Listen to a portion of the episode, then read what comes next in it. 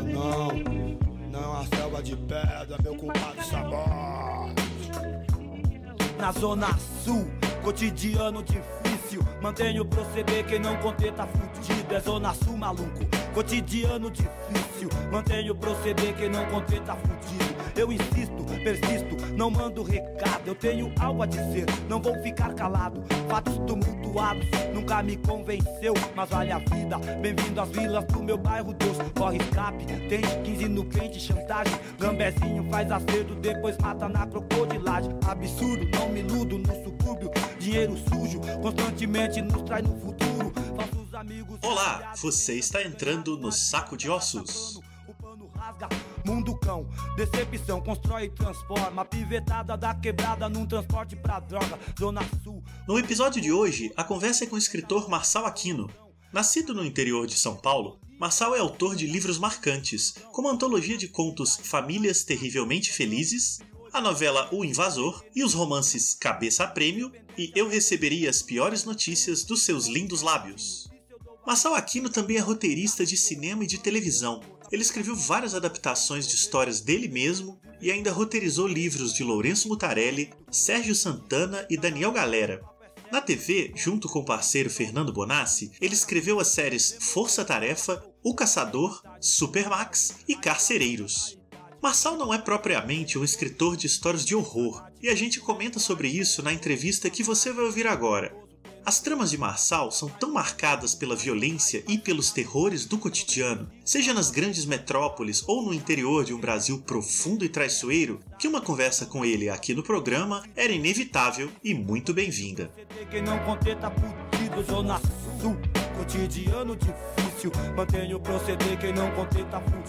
Zona Sul, Zona Show, os loucos gritam ou cê tem que ver, Joe. Eu sei que a tese faz o som. Que dói do crânio de maluco, sangue bom, sangue bom, sangue bom, sangue bom, sangue bom. Enquanto isso, tudo esclarecido, nada resolvido, propina seguindo, no bolso nem o mínimo. Ou é bom ou é mal. A gente é o quê?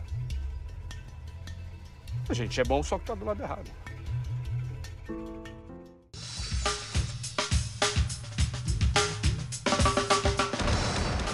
Olá, Marçal Aquino, muito obrigado por você estar aqui participando do Saco de Ossos. É um prazer, tá, Marcelo? Marçal, vou começar falando já de algumas características da sua literatura. Tá bom. Ela é muito caracterizada por rompantes de violência e por uma construção de atmosferas que nem sempre desembocam em sangue, mas carregam na construção dessa atmosfera opressora, né? Eu chamaria até de uma panela de pressão. Essa violência é a que te interessa narrar na literatura? Essa violência atmosférica que está no ar que a gente respira? Ou isso foi acontecendo naturalmente no seu processo de escrita?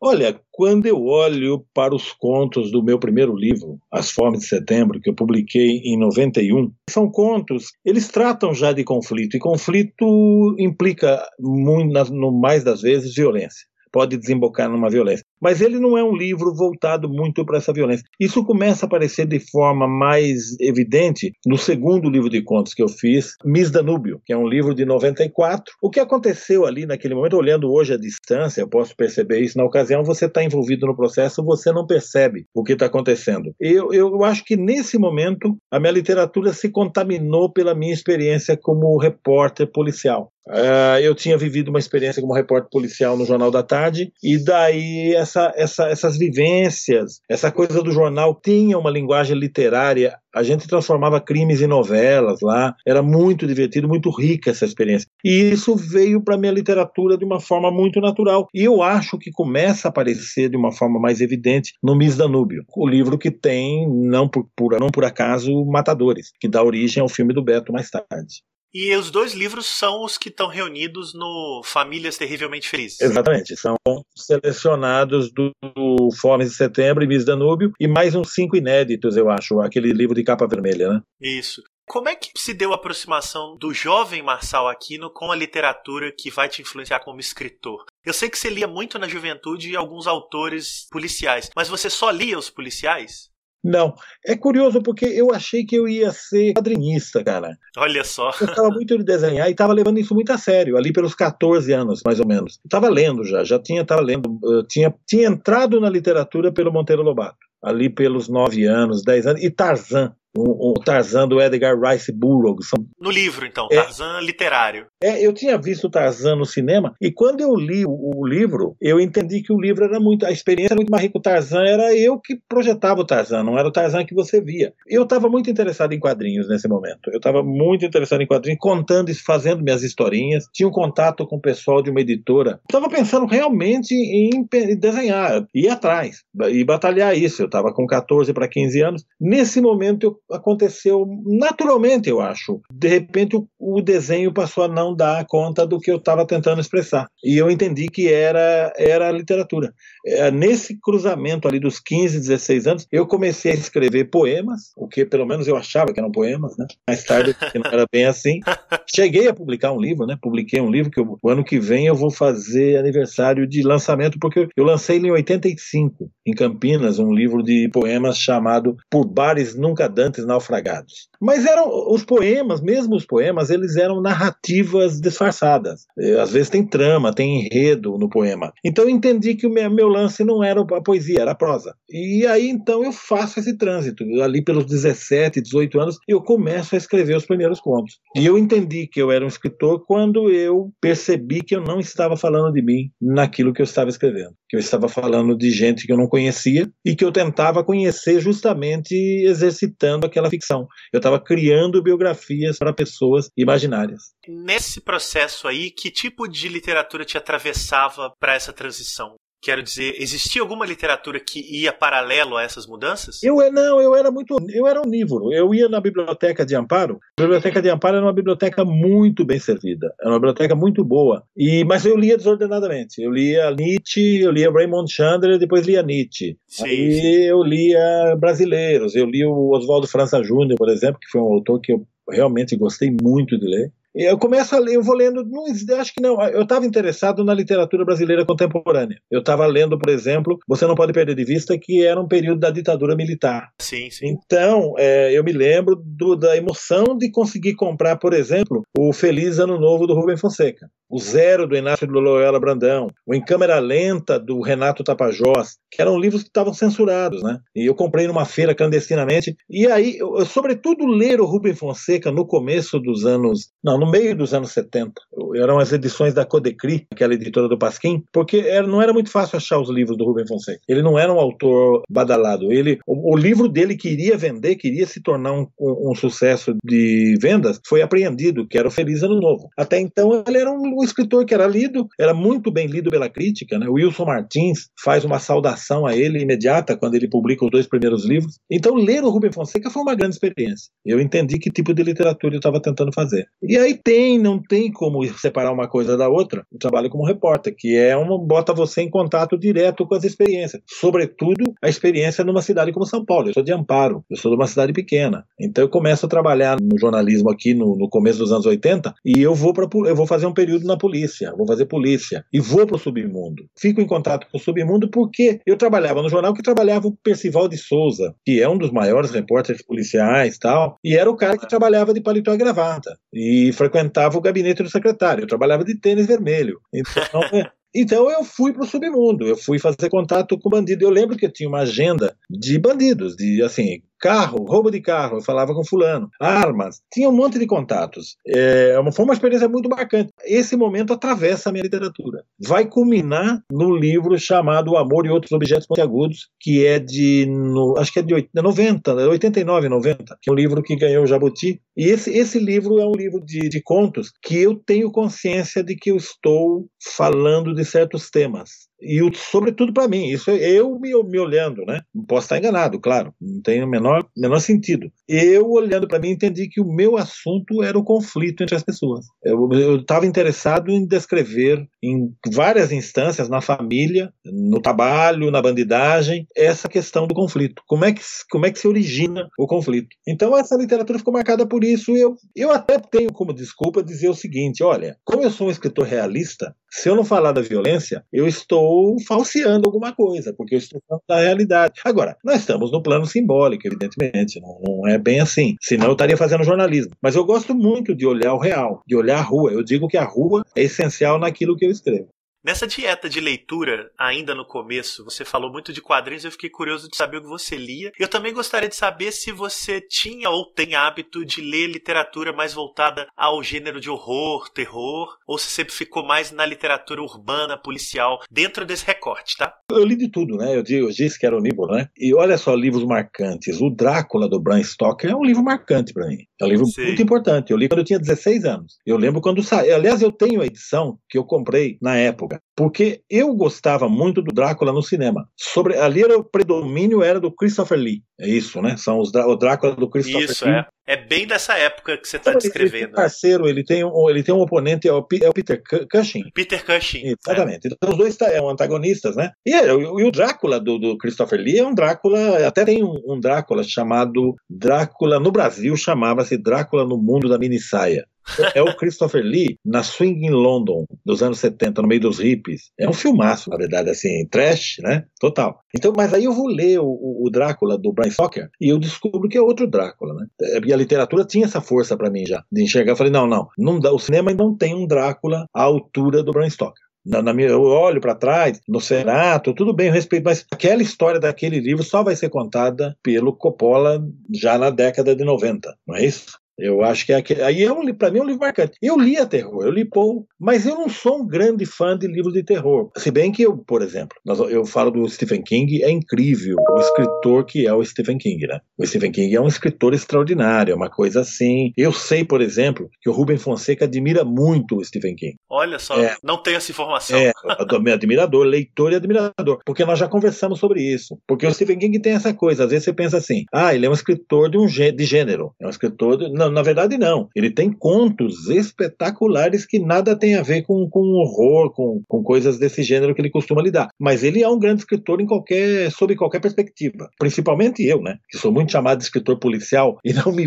vejo só como escritor policial de jeito nenhum. Eu acho que a minha literatura, pelo menos, ela tem outras ambições. Posso não chegar lá e estar tá fazendo policiais disfarçados aí. É a mesma coisa com Stephen King. Ele é um grande escritor qualquer que seja a perspectiva que você olha. Agora, então eu li um pouco de tudo. Eu li Wells, eu li poeta, mas não é uma coisa que me. Eu sempre escapo um pouco dessa coisa. Ficção científica, por exemplo, eu li muito pouco. Eu li muito pouco. Eu me interesso muito pelo realismo. E aí tem um problema, porque tem muita coisa para ler. Tem muita coisa que você vai descobrindo. E hoje em dia, então, infernal, né? É, é coisa assim, tem muito material para ler. Tem escritores que eu gostaria de ter lido na juventude, não consegui, eu leio hoje. Então é o seguinte, eu não tenho assim um gênero preferido, não. Eu, por exemplo, policial. Eu leio pouquíssimo livro policial, porque é difícil me agradar. Eu acho que tá às vezes tem coisas muito barateadas. Tem grandes autores, evidentemente. Acho que você pega grandes autores aí de livros policiais, ou esse americano, o Elroy, James Elroy, é um James Elroy. Ele, esses caras, eles tiram essa, o, a literatura da, desse nicho do gênero. Ah, eles fazem policial como Humberto Eco fez policial, como o Ricardo Pigler fez policial, como Borges fez policial. Então é um negócio assim que está, você usa o gênero para praticar uma literatura agora. Não é aquela literatura policial marcadinha que o Jim Thompson fez magistralmente, que o Raymond Chandler fez, eh, que pode ser lido hoje, não envelhece, o Dashiell Hammett, então são escritores da pesada que eu fui lendo e, e, é isso, quer dizer, mas eu não tenho uma, não tenho uma preferência. Até hoje eu sou assim, eu tenho, eu sou muito curioso. Eu posso estar lendo coisas estranhíssimas que não tem nada a ver com o que eu estou fazendo. Mas eu e outra coisa, eu leio vários livros ao mesmo tempo. Sim. assim, sabe, a, a, minha mesa, a cabeceira da minha cama é uma pilha, a pessoa até tirar, na verdade, porque é muito livro lá. E eu fico lendo, sabe, vários livros ao mesmo tempo. Eu adoro esse exercício, sabe? Eu, eu, mas assim, pelo prazer de ler, sempre. O que me guia não é o gênero, é a capacidade que o livro tem de me dar prazer. Aí ele pode ser um livro de terror, ele pode ser um livro de ficção, de ficção científica. Quando eu li o Silverberg, por exemplo, aquele livro dele, Uma Pequena Morte, é um livro espetacular. Aquilo é literatura, não é necessariamente ficção científica.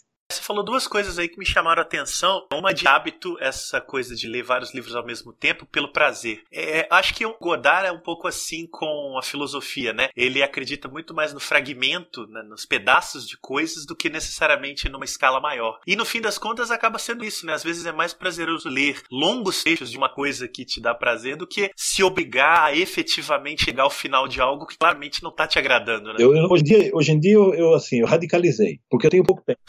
Porque eu tenho pouco tempo. Então, se eu pego um livro e eu percebo que o livro não está entrando, eh, não importa o autor, eu deixo de lado para uma outra ocasião. Eu falo assim, uma, talvez eu volte a esse livro. Ou então, irremediavelmente, quando eu me sinto insultado, eu abandono. Eu, aí eu dou o livro. Todo ano eu faço uma limpeza aqui, tiro muito livro, porque eu moro numa casa pequena. Tem que ser meio racional, não pode, não pode ficar muita coisa. Mas cinema, o filme, se eu me sentir insultado, eu saio no meio do filme. Antigamente eu não saía, ficava até o fim, era um martírio. Porque às vezes o filme é ruim, tem que entender assim. Não é uma, não se trata de você naquele dia não estar compreendendo aquele filme, mas trata-se de filmes que não te agradam, que não, não falaram com você. Você não entrou em sintonia. Hoje eu saio. Porque eu acho que assim, tem muito pouco tempo. Tem que aproveitar, por isso que eu falo do prazer. Por que, que eu vou ler um livro que me chateia? Para escrever uma resenha? Nunca. Não há o menor risco, não há o menor risco. Não leio que não me agrada. A segunda coisa, dentro do que você disse antes, Marcel, é em relação a como tipificam a sua literatura. Eu também concordo, eu não acho que você seja exatamente um escritor policial. Eu diria, eu não sei se você concorda, que você faz uma literatura urbana, uma literatura das ruas, Sim. de violência. E a violência tanto simbólica, como o invasor, por exemplo, ou violência explosiva, como boa parte dos seus contos, os matadores, e até um romance romântico. Eu acho que eu receberia as piores notícias dos seus lindos lábios é uma grande história de amor. E aí eu aproveito esse preâmbulo aí para te perguntar se você detecta hoje que a literatura brasileira tem momentos de bons livros de temática urbana, policial, de violência, ou se já teve, como é que está esse contexto na sua visão? A literatura brasileira contemporânea é muito plural ela é muito plural. Você não tem uma tendência. O pessoal fala assim, a autoficção predomina. Eu discordo. Eu, eu, eu, acho que não é bem assim, não. Eu acho que tem.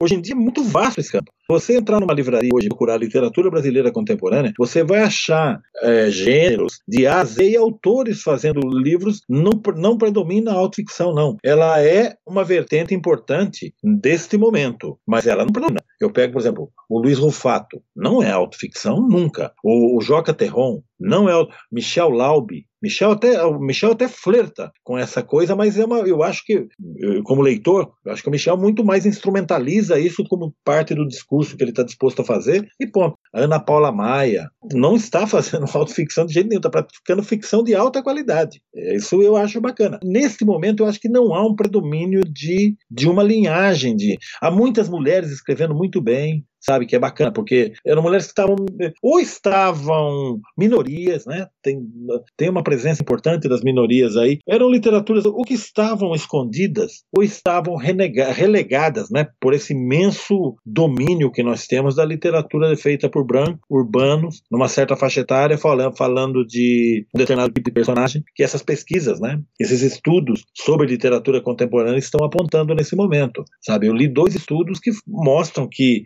Primeiro que a literatura é feita por brancos, classe média, média, média alta, e falando de personagens brancos, o negro sempre restrito a, papéis secundários, quando não vilões, né? É, é, é, é um predomínio. Só que eu acho que em matéria de gênero você não pode apontar um predomínio. Tem de tudo, tem de tudo, tem. E é muito rico isso.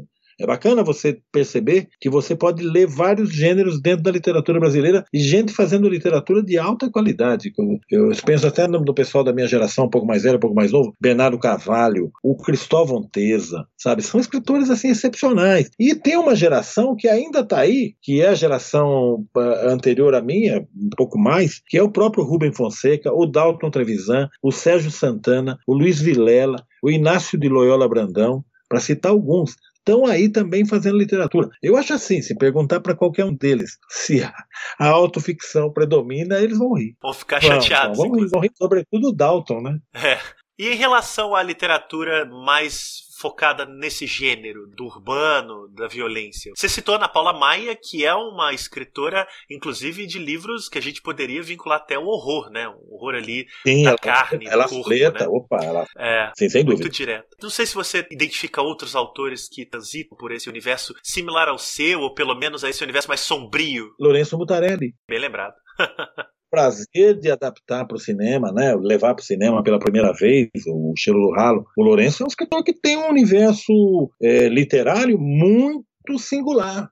É, sabe, é uma, uma, singularidade. E aí estão essas coisas dos gêneros, até porque ele vindo do mundo do quadrinho, ele tem um amplo domínio, ele lê muito, né? O Lourenço é um cara que lê, é um cara muito informado, sabe? É uma, é uma coisa. Então é fascinante você contemplar isso e ver que tem gente fazendo coisa. São, eu acho assim, eu poderia pegar uns irmãos meus, porque eu tô lendo muito latinos nesse momento. Estou lendo muito, por exemplo, um salvadorenho, um falso salvadorenho, porque ele é hondurenho, na verdade, chamado Horácio Castellanos Moya. Ele é uma pena, porque o Horácio está pouco traduzido aqui. Ele tem só um livrinho chamado. Será que chama Asco? Que saiu naquela coleção que o Joca fez para Rocco. O Horácio tem um livro ali, cujo título eu não me lembro, tem a ver com El Salvador. É um livro bem. Ele tem uma literatura muito ampla que não está traduzida aqui, que eu adoro. Fala muito da violência na América Latina. Estou relendo com muito prazer um argentino chamado Rodolfo Walsh. O Rodolfo foi um cara que depois passou para a militância, acabou morto na rua e tal. Não sei se você conhece a história do Rodolfo. Conheço e gosto muito de um livrinho de contos dele, Variações em Vermelho. Espetacular. Maravilhoso. Espetacular. E eu estava relendo agora o Ela, livro extraordinário, um livro extraordinário, porque ele tem, ele tem uma precisão estilística que é uma maravilha. Eu leio muito o Antônio de Benedetto, o argentino, para mim é um cara que eu leio sempre, para mim tem, tem muito, eu adoro aquela literatura, eu leio e releio, na verdade. Eu leio os novos argentinos, até outro dia alguém fez um comentário que os, os autores novos argentinos estão muito comprometidos com as perversões. E de fato eu tenho lido uma literatura argentina muito, muito mais violenta do que a literatura que está sendo feita aqui no Brasil. Eles têm lá uma coisa, um acerto de contas diferente com o período da ditadura, é. Tá, e está passando pela literatura que eu estou lendo. Eu penso, por exemplo, num, num argentino que não está publicado aqui, chamado Carlos Busquet. Ele tem um livro chamado Barro, Este Sol Tremendo, que é uma eu até mostrei para minha amiga mexicana, que é uma, que lê todos os latinos, e ela ficou impactada também com a violência do cara. Tem o, o colombiano que foi citado pelo Bernardo Carvalho domingo, Juan Cárdenas, o Cárdenas também não está traduzido no Brasil. O Cárdenas também está falando desse mal-estar, desse, desse, dessa do mal-estar que a violência está causando para a gente, que já é uma violência que eh, não está, pelo menos no caso da Colômbia, não está mais associada ao, ao, tráfico diretamente, ao narcotráfico. Ela já está impregnando as relações das pessoas. E isso me interessa. Isso aí eu, onde eu caio? Eu caio no tal do conflito que eu adoro eh, explorar. Eu leio, eu leio, você veja, eu leio de uma forma desordenada, mas vou lendo todo mundo aí. Não tenho preconceito conceito. Eu queria rapidinho, antes de mudar de assunto, que daqui a pouco eu vou te perguntar sobre cinema e TV. Tá. Mas antes eu queria passar rapidinho com você dois livros juvenis que você fez, que foram muito marcantes na minha juventude, que são A Turma da Rua 15 e O Jogo do Camaleão, que você escreveu para a coleção Vagalume, saudosa coleção Vagalume. É. Eu queria te perguntar como é que você, naquela época, equilibrava esse gênero do conflito e da violência, que te atrai como escritor e como leitor, para uma linguagem voltada a um público adolescente, que em alguma medida você precisava filtrar. É, eu acho que correta a análise.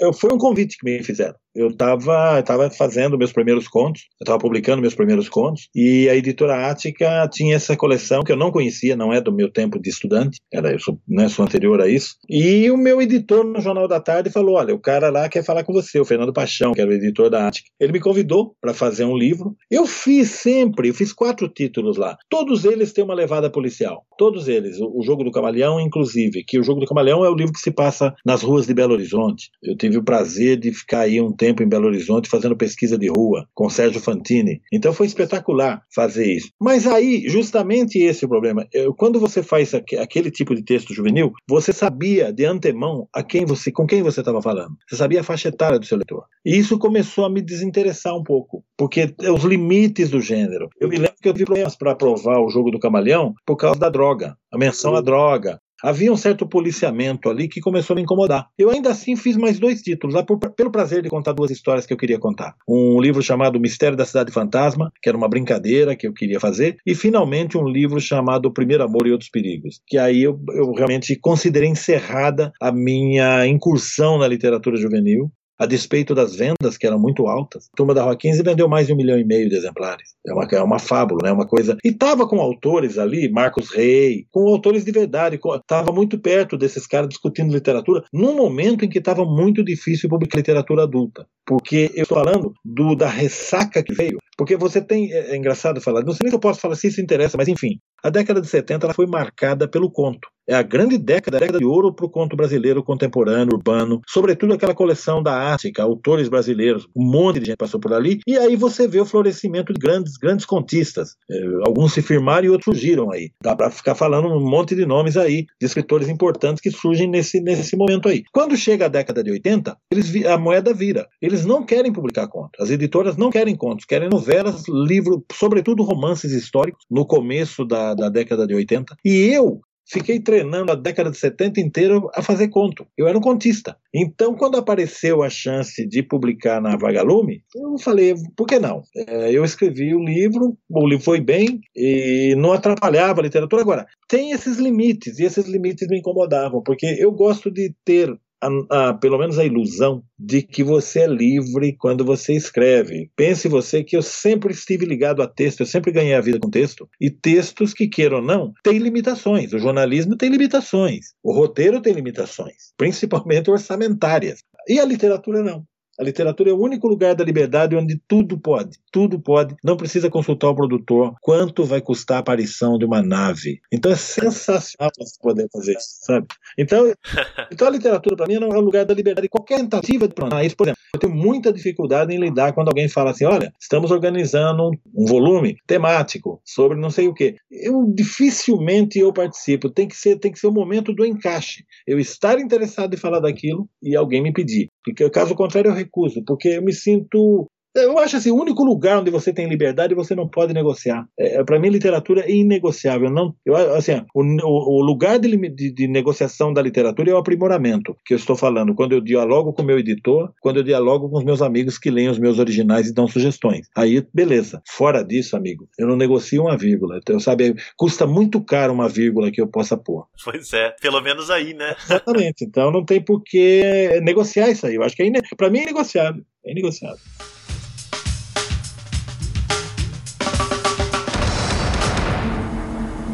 Alguns, matar é um serviço como outro qualquer. Isso, hecho, Alfredo! Hecho!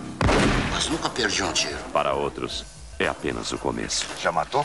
Sempre tem a primeira vez. Marcel, em 95, você estreou como roteirista de cinema no filme Os Matadores, que adaptava um conto seu. Depois você voltou a trabalhar com o diretor Beto Brant em vários projetos e também adaptou outros autores, como o Lourenço Mutarelli, com O Cheiro do Ralo, que a gente falou rapidinho, e o Sérgio Santana no Crime Delicado, que adaptava um livro do próprio Sérgio. É, você sentiu grandes diferenças na escrita da literatura depois a escrita do roteiro? Na verdade, uma correção, não é nem depois, mas durante, né? Porque você levou essas carreiras por um bom tempo em paralelo, escrevendo livros e escrevendo roteiros. É, o, o, eu fui para no cinema por acidente. Eu sempre gostei muito de cinema, eu sou cinéfilo, eu vi mais filmes que a maioria dos diretores brasileiros com quem eu trabalho. Eu tenho uma cultura cinematográfica simples, por quê? Porque eu me apaixonei por cinema e na minha cidade, na Amparo, tinha três cinemas, havia três cinemas. Então a programação, eu tinha sempre coisas para ver. E de novo, parecido com a literatura, eu via de tudo.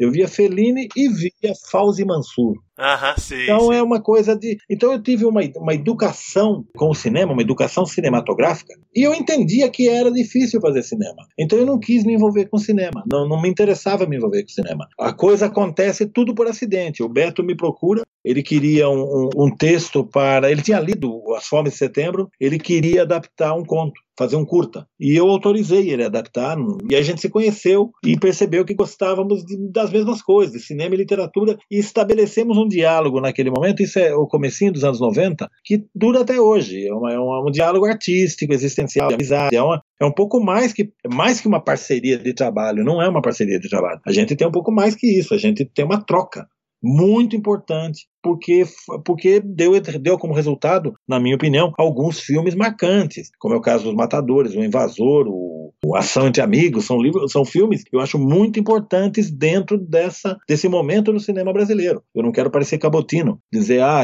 o cara trabalha no filme, não. Tanto que eu não queria participar. Eu, o, o, os Matadores têm uma história curiosa. Eu comecei o texto dos Matadores pensando em fazer uma novela. Eu comecei, aí fui para Paraíba e tive contato com os matadores. Lá depois eu fui para a fronteira como repórter e trouxe essa coisa, queria muito contar uma história de gangsters brasileiros. E comecei a escrever essa tal novela. Acontece que, aquela coisa de vida, né? Você acaba se distanciando do, do, do texto e o texto ficou incompleto. Eu não fiz a novela. E eu, quando chegou a, a hora de publicar o Miss Danúbio, eu incluí o que havia dos matadores como um conto. Então, quando o Beto me propôs da experiência de tentar adaptar um conto num curta, ele queria fazer um longa, havia um edital para um longa, de baixo orçamento, eu mostrei o Matadores. Mas falei, isso aqui está incompleto, isso aqui não, não terminei. E ele chamou o Fernando Bonassi e o Vitor Navas para fazer o roteiro. E aí eu me aproximei deles. E, e, como eu gostava de cinema, eu conhecia roteiro, já tinha lido o roteiro, sabia o que era roteiro, mas não tinha interesse em fazer. Eu acompanhei todo o processo de feitura. Durante um ano e meio, o,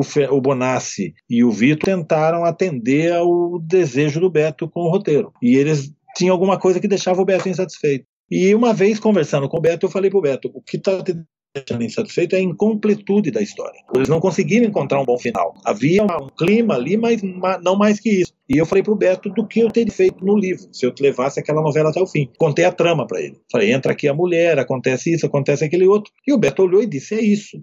Vamos, me vamos mexer no roteiro. E aí a gente mexe no roteiro, a gente faz um primeiro, uma primeira entrada no roteiro. Eu não dominava a técnica do roteiro, eu fui, fui olhar para os roteiros, fui olhar os, né, fui olhar os mestres, fui olhar Sid Field e entendi o que eu não devia fazer.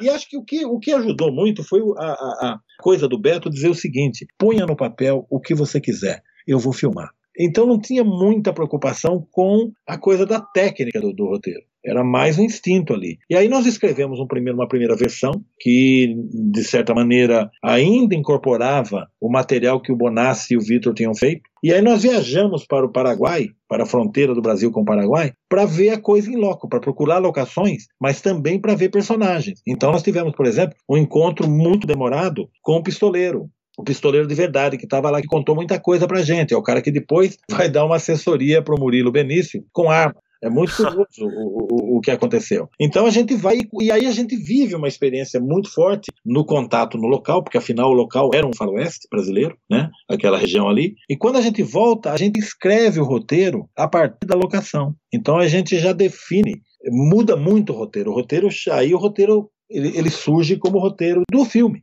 É uma coisa curiosa. Mas para mim, era uma coisa que eu fazia mais por curiosidade do que nunca pensei profissionalmente. É um acidente eu ter virado um roteirista profissional também. Porque eu era jornalista, eu continuava trabalhando como redator e fazendo os roteiros para o Beto. O Ação e Amigos era um projeto de romance. Eu nunca escrevi o romance. Só que eu fiz toda a pesquisa para o romance, porque o romance tinha a ver com a ditadura.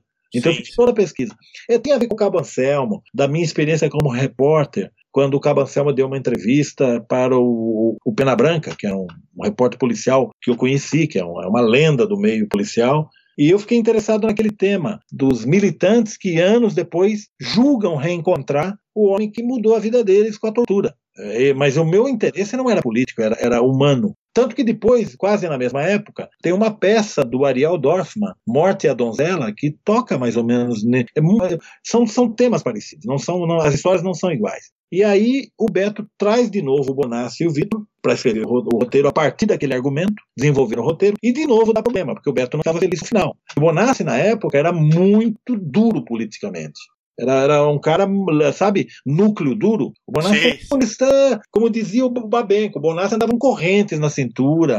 O Bonassa era um, né, um cara assim, de uma doçura. É meu parceiro querido na televisão. O Bonassa é um parceiro querido. Ele é, ele é doce, mas externamente ele vende uma imagem de um cara agressivo. Os livros dele têm uma violência muito maior, por exemplo, do que nos meus livros. Eu acho que o Bonassa, o Bonassa às vezes beira, resvala na crueldade que é uma coisa que é um universo que eu não visito. Quando começa, eu e o Beto resolvemos mexer no roteiro e eu proponho um final, um final que na verdade é aquele final que me interessa, porque eu digo, o cara vai matar um inocente. O desejo de vingança dele vai levar ele a matar um inocente. É isso que eu quero discutir. Eu não quero discutir política. Porque o Monassi queria pôr política dentro. Eu lembro que tinha o curso do Marighella, que ele queria que lesse na cena do banco, Outra coisa que você buscava, né? Eu estava interessado no humano, que para mim é, é atemporal. Se você se prende muito no político, você corre o risco de fazer algo datado, principalmente naquele momento. Era, era o Brasil, o Brasil, o Brasil estava tentando entrar no esquema de julgar o que tinha acontecido. Havia uns movimentos nesse sentido que depois não chegaram lá, todos eles. Mas enfim,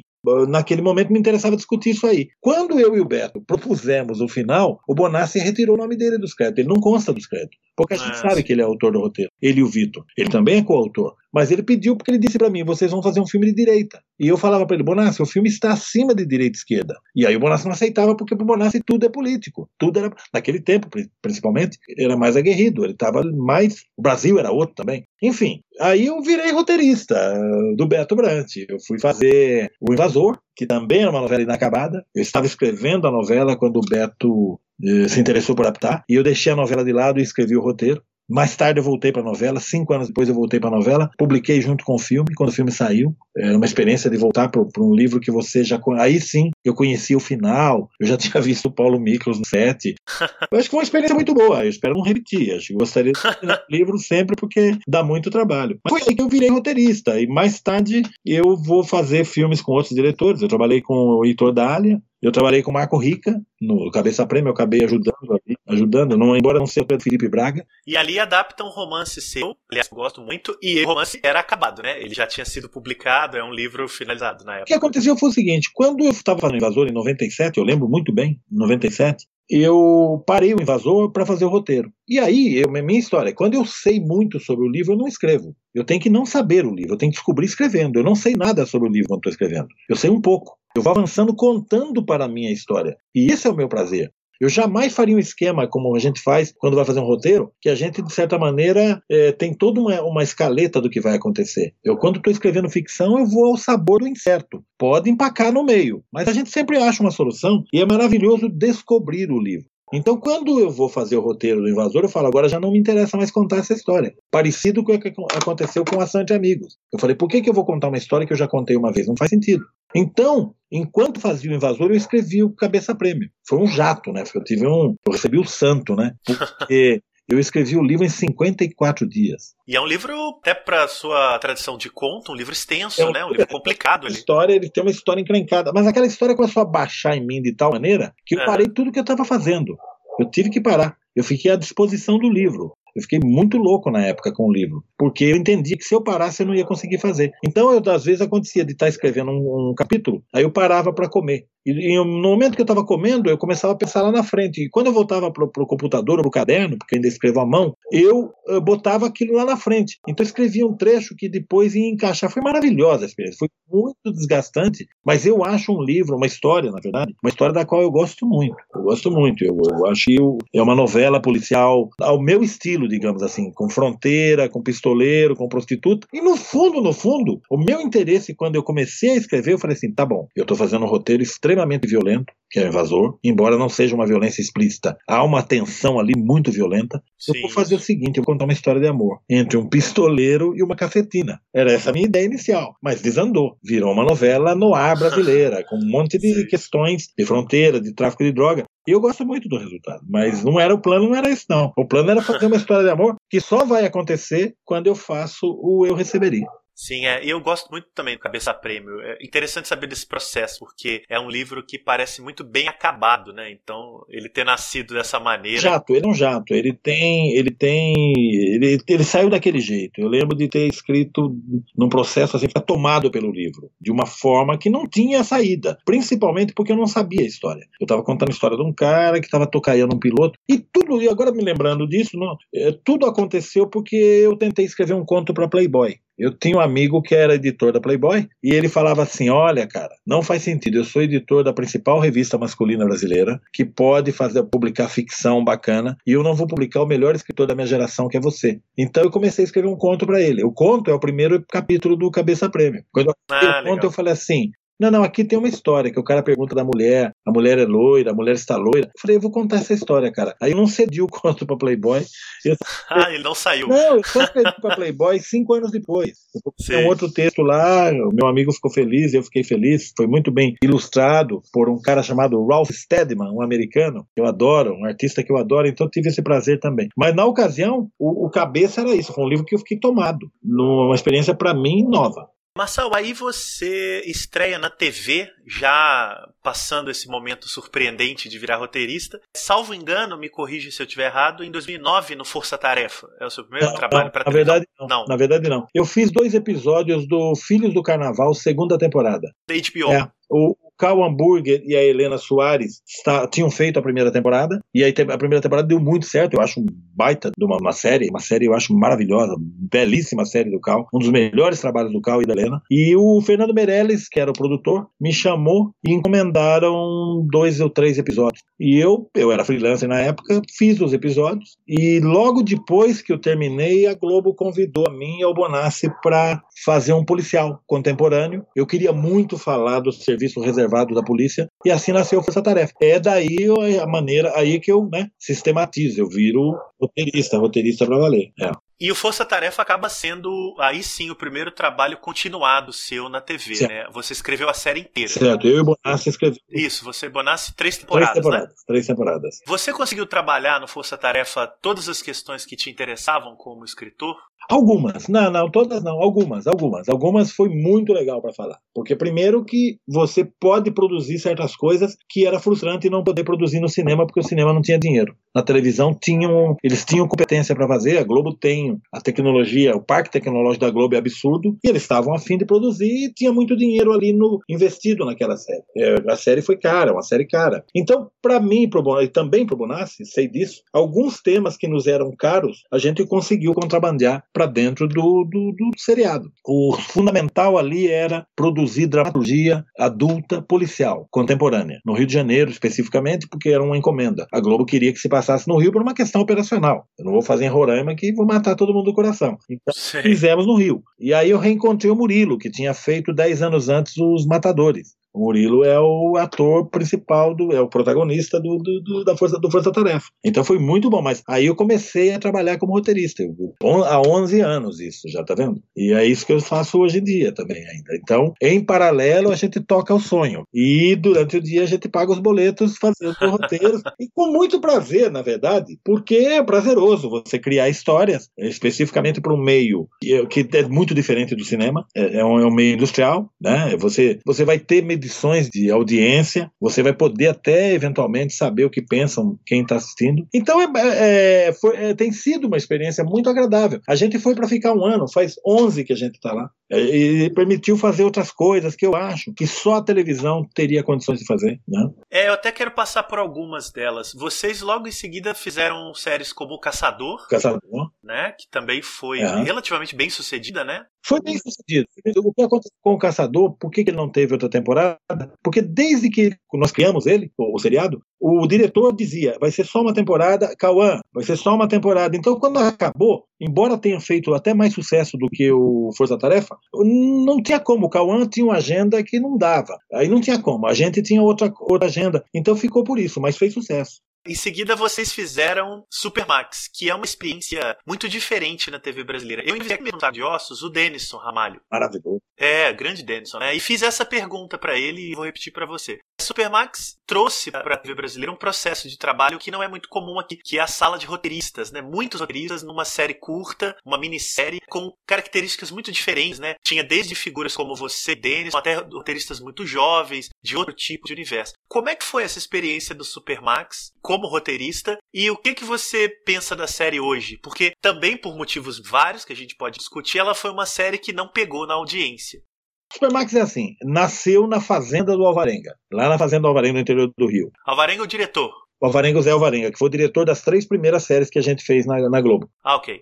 Naquela época ainda tinha uma estrutura lá que era diretoria de núcleo. O Alvarenga era diretor do. A gente estava no núcleo do Alvarenga, então a gente escrevia para ele. Então todo ano a gente apresentava projetos para ele. Assim foi com Caçador, foi com Força Tarefa, e quando chegou o Supermax, a gente tinha vivido uma experiência muito interessante de ir escrever lá na fazenda dele isolados. E rendia muito, foi muito bom. Então nós resolvemos partir para a criação de uma série nesse isolamento. Nós fomos para a fazenda dele, lá em Itaipava, e começamos a discutir a série. Uh, para mim que é mais difícil, porque eu gosto de trama. Eu vou na trama, depois eu vou olhar os personagens. É difícil pensar no personagem depois na trama. E o Alvarenga e o Bonassi, e a gente, de certa maneira, eu embarquei nessa canoa de dizer assim: pô, chega de fazer uh, séries com um só protagonista. Vamos brincar com o número de protagonistas. E como fazer isso? Então a gente começou a criar. A Gênese é isso: era uma história assim, com o pessoal num confinamento, numa prisão de segurança máxima. Nossa, nossa ideia era as dificuldades que eles teriam a Gênesis estava lá já. Surgiu um vírus, isso aí gente tinha tudo. A gente tinha escrito isso aí. O argumento central da série já estava escrito.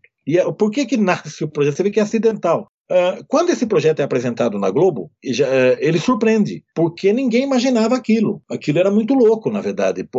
Uma série que brincava com os gêneros. Ora, ela era ficção científica, terror, policial uh, e por aí ia. Ela estava tudo lá previsto já. Nós tínhamos até mesmo já escrito a sinopse dos episódios. E nós três, eu, Varenga, Bonassi. Nessa fase já existia o reality show, que é a base da série, já estava lá. Já existia. É curioso porque a gente vai fazer a série, pouco antes de escrever, eu e o Bonassi fazemos um intensivo. Nós vamos seguir, é, conversar com o pessoal que fazia o Big Brother na Globo. A gente foi ver como é que era o processo, porque a gente precisava criar um reality. E a gente não era, eu não, eu não assistia reality. Então foi lindo, porque a gente teve contato com pessoas sensacionais que faziam aquilo ali. Só faziam aquilo. E aquilo é muito louco, é muito diferente do que eu pensava. Então nós é. começamos a bolar as tarefas, aquela coisa toda. Então estava, eu diria, um esqueleto da coisa. E a Globo comprou na hora a ideia. Disseram o seguinte: vai entrar no ar em outubro. E nós estávamos em janeiro. A gente falou, não, não tem como entrar em outubro. Vai entrar em outubro no ar. A gente não tem, não tem como dar conta de escrever isso aí.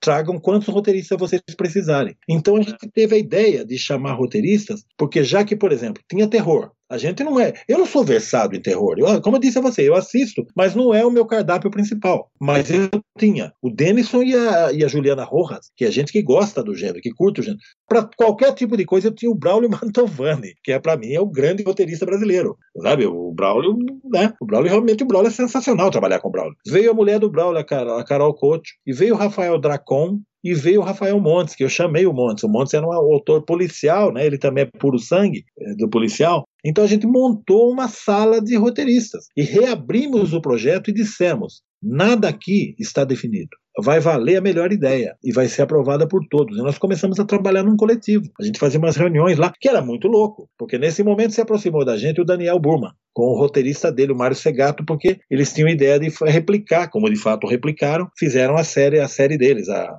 Supermax dele. Então ele acompanhava essas reuniões e era muito divertido, porque ele dizia assim: ninguém tem ego aqui dentro. Eu falava, claro, o processo tem que ser esse. Você só pode vencer pela boa ideia. Você não vai impor nada, ah, porque eu sou autor e eu sou. Não, não. Essa sua ideia é melhor que a minha. E foi sensacional, porque a contribuição desses caras foi muito rica.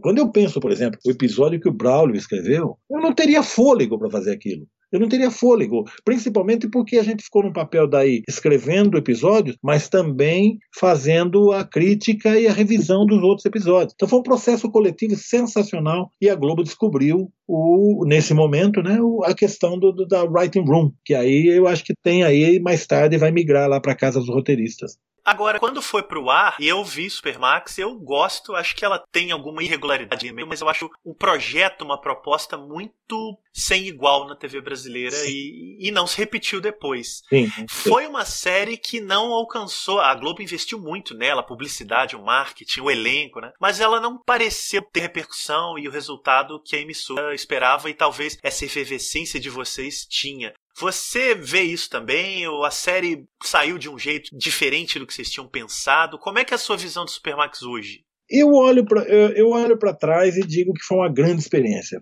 sobretudo essa, essa questão que eu acabei de descrever, que é você montar um projeto com mais gente, gente jovem, gente trazendo, por exemplo, Dracon. O Dracon vem de um universo literário que me é completamente estranho. Eu não conheço aquilo, não sabe que o Bonassi brinca, diz assim, você abre o livro tá assim. Na Terra do Meio, então, se você não entende o que é terra do meio, esqueça. Não vem com. Né? Eu, eu, então, foi, foi lindo o processo. O resultado, cara, eu gosto de muita coisa. Gosto, eu mais gosto do que desgosto. Tem umas coisas internas que nem vale a pena comentar aqui. Mas, de qualquer maneira, eu acho o resultado final muito bom. Porque ele era original. E ele foi vendido para o exterior. Ele fez sucesso até no exterior. Muita gente gosta. Muita gente curte. Nunca é o que a gente. Eu sempre falo que no fundo, no fundo, você acaba insatisfeito com. Não é que insatisfeito, mentira. Você não termina de todo satisfeito, porque você teria feito outras coisas, mas aí tem implicações, tem o diretor que tem uma visão. É, é complicado, cara. É, é, uma relação bem complicada para falar assim, porque não é, não é uma série, é um coletivo.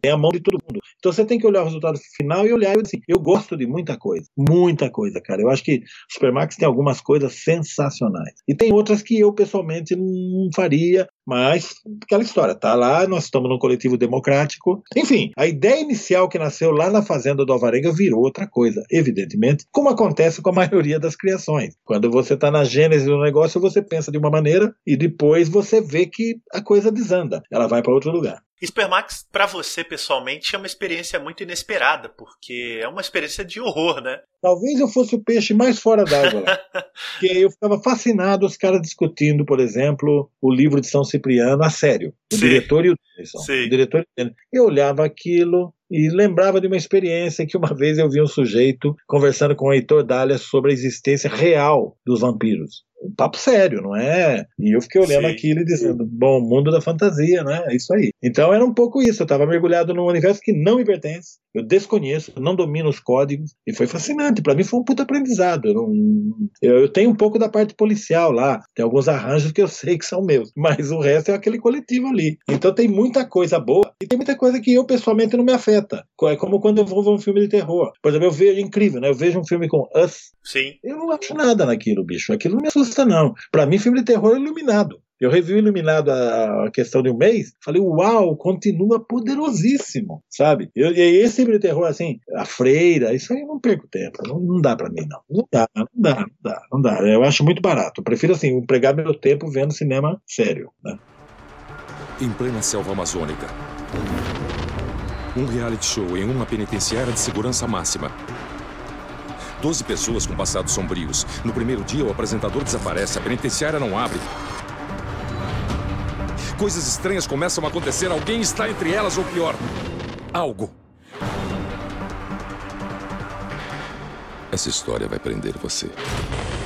Supermax. E em séries, você acompanha, sendo agora um roteirista de séries? Você tem uma dieta de série ou prefere ficar afastado? Eu vejo muito menos do que eu deveria. Eu digo deveria porque, claro, tem muito material bom. Tem muita coisa ruim e tem muito material bom. Eu, a minha filha é youtuber, especificamente de série. Olha só. É, então, curiosamente, eu me atualizo muito com ela. Eu não vejo tudo, não. Eu vejo algumas coisas das quais eu gosto muito e vejo algumas coisas que eu olho vale pela experiência de serem coisas que eu jamais escreveria. Não teria condição, capacidade, então é bom como aprendizado. Por exemplo, eu acabei de ver Euforia, porque eu me interesso pelo Greg Arrock, o diretor. Sim. O cinema dele me interessa. Eu falei, pô, esse cara fazendo, eu quero ver. E, na verdade, eu me surpreendi porque é uma coisa muito diferente do que eu pensava. Valeu ver certas coisas. A atriz é excepcional, a Zendaya é excepcional. Mas a coisa em si, eu falei assim, nossa, eu já vi isso lá com o Larry Clark. Já vi lá atrás com o Larry Clark, de certa maneira, até com o Gus Van Sant. Só que ele não, o Greg Arek não atualiza isso. Então eu acho a série apenas ok. Não foi uma coisa que me arrebatou. Mas, por exemplo, quando eu vi a primeira temporada do Breaking Bad, é marcante. É uma, eu acho assim, é um show de roteiro. É um absurdo como, como são bons aqueles roteiros.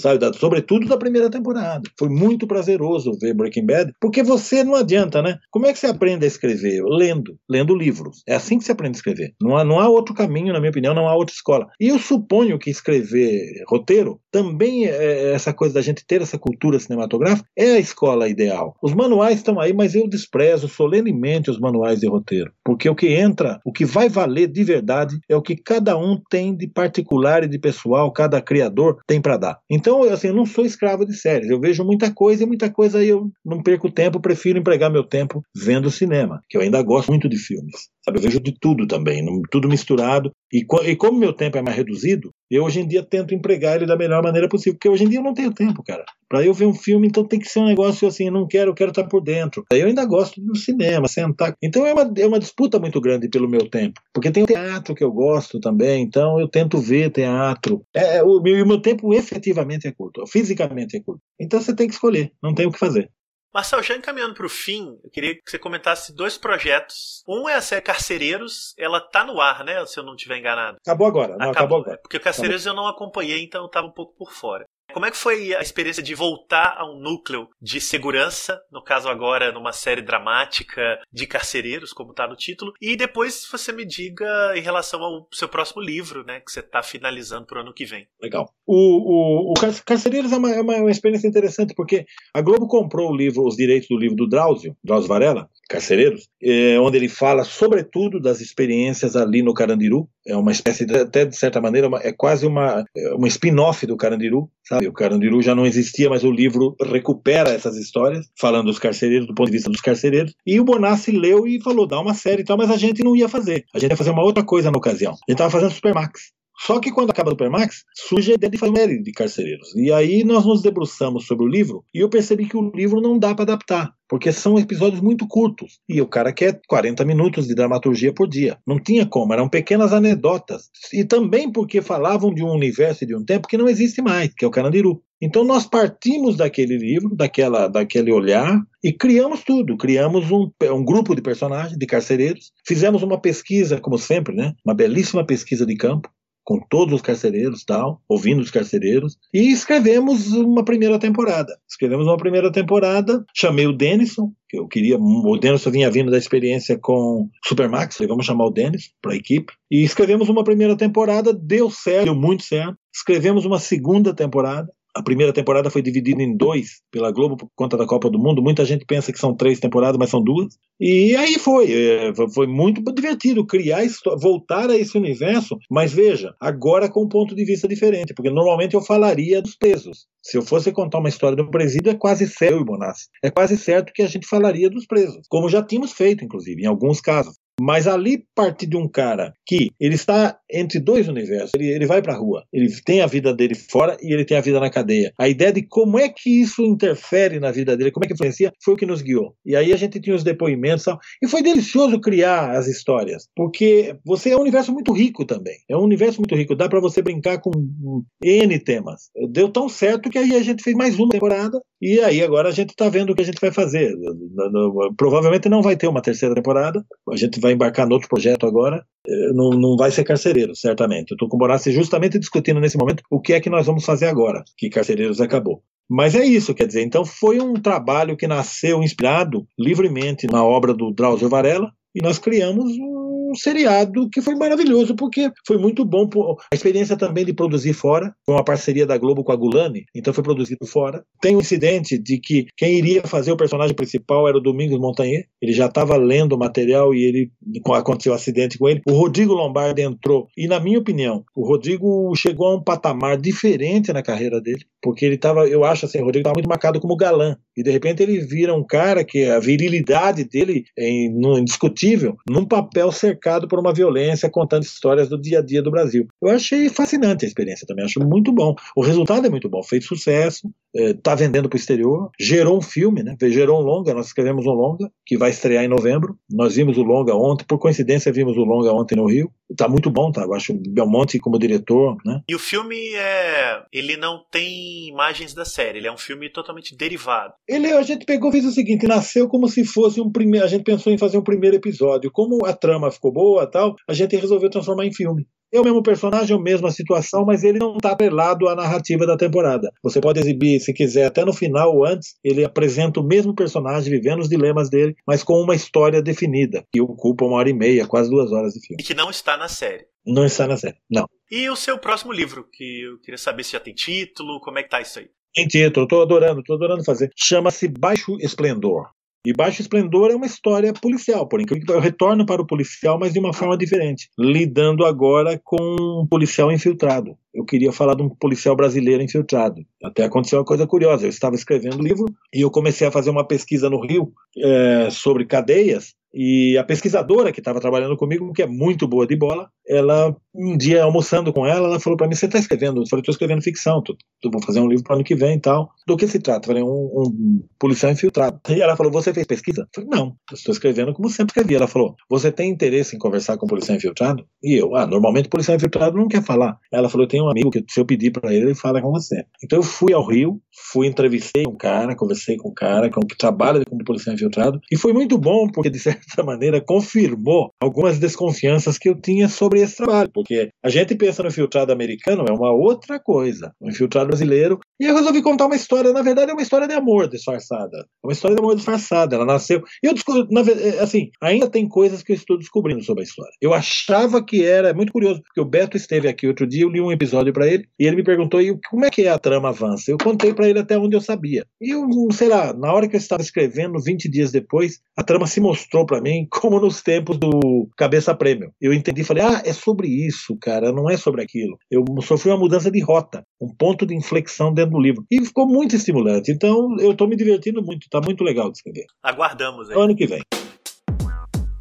Menina Leblon, vermelho batom, foi vista com o Joe, malhando na praça, sabote canão, convoca no som a paz dos irmãos de toda quebrada. Sabotagem, mano, anísio, verde diabólico, fico, analiso, um branco e um preto unido, resposta ficar no ridículo, vejo sim confisco. Bom, Marçal, muito obrigado por participar aqui do Saco de Ossos, foi ótima conversa e que venham muitos roteiros, livros, filmes e o que mais você se dispuser a fazer. Ok, foi um prazer falar com você, um grande abraço. Valeu.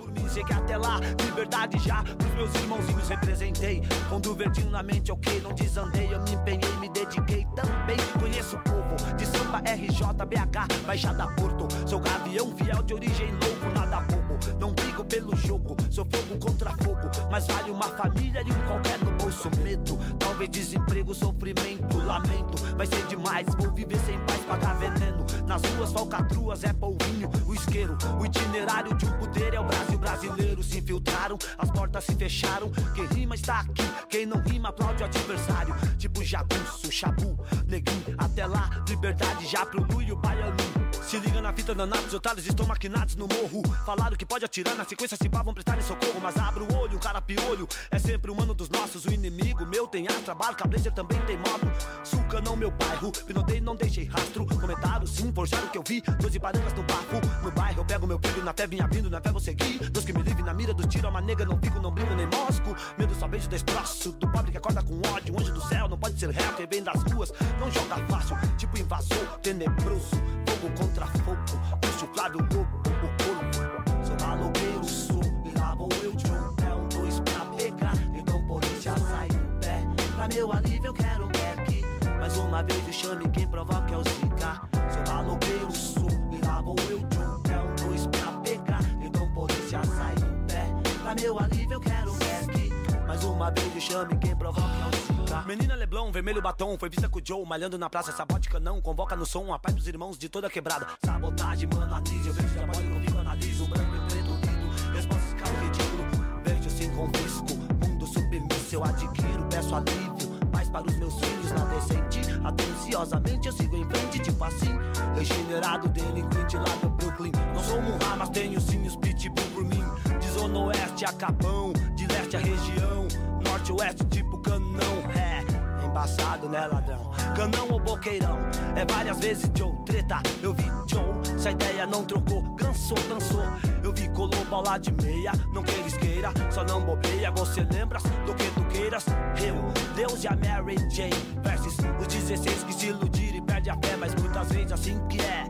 Sei que tem gambé, da banda e super-homem que também se esquece, bonde, canão lembra a igreja, o bado bé as breja, cobiça, polícia, as mágoas, os deixa, Joe, moscou sujou, foi pro saco, ficou embaçado, é ninguém trinca, é embaçado, eu embaço, na história várias vezes faço hits, de um som muita treta, é você lembra, bate cabeça e a zica, quem curte é da família, ladrão proceder não se arrisca, corri na lama, eu sim sou Blue Green, no rap eu sou um terror, domínio Leonil, lembro finado meu mano, tipo Morse na vida do crime, o estupim. Verdade, Brau, Moscou tá cruel, crime não é mel, o medo veio do céu, como foi cruel, de Bléu, Bléu, povo é o alvo véu, eu sou um problema, pra quem pensa que o rap é paloca, demorou, vem ver, filhos e mães se envolve, se não me viu no sapatinho, mentiu, tô sempre na maior, guerreiro ando só, samurai se saca dó, também lembrei das vezes eu do Chicó, quem pisa na malote, eu sei que dava dó, quem for lá no canão, Brooklyn Sul me vê, a lei das ruas é rude, faz você aprender, proceder pra vencer, pra crescer, prevalecer, sou maloqueiro, sou, e lá vou eu, Joe, polícia sai do pé, pra meu alívio eu quero um back, mais uma vez o chame, quem provoca é o Zika. Sou maloqueiro, sou, e lá vou eu, John. É um dois pra pegar, então polícia sai do pé. Pra meu alívio eu quero um back. Mais uma vez o chame, quem provoca é o Zika. Pode acreditar, Instituto outra vez de pé. Sabotagem, Brooklyn Sul Canão. Representando a favela no cinema nacional. As grandes tela e tal. É isso aí,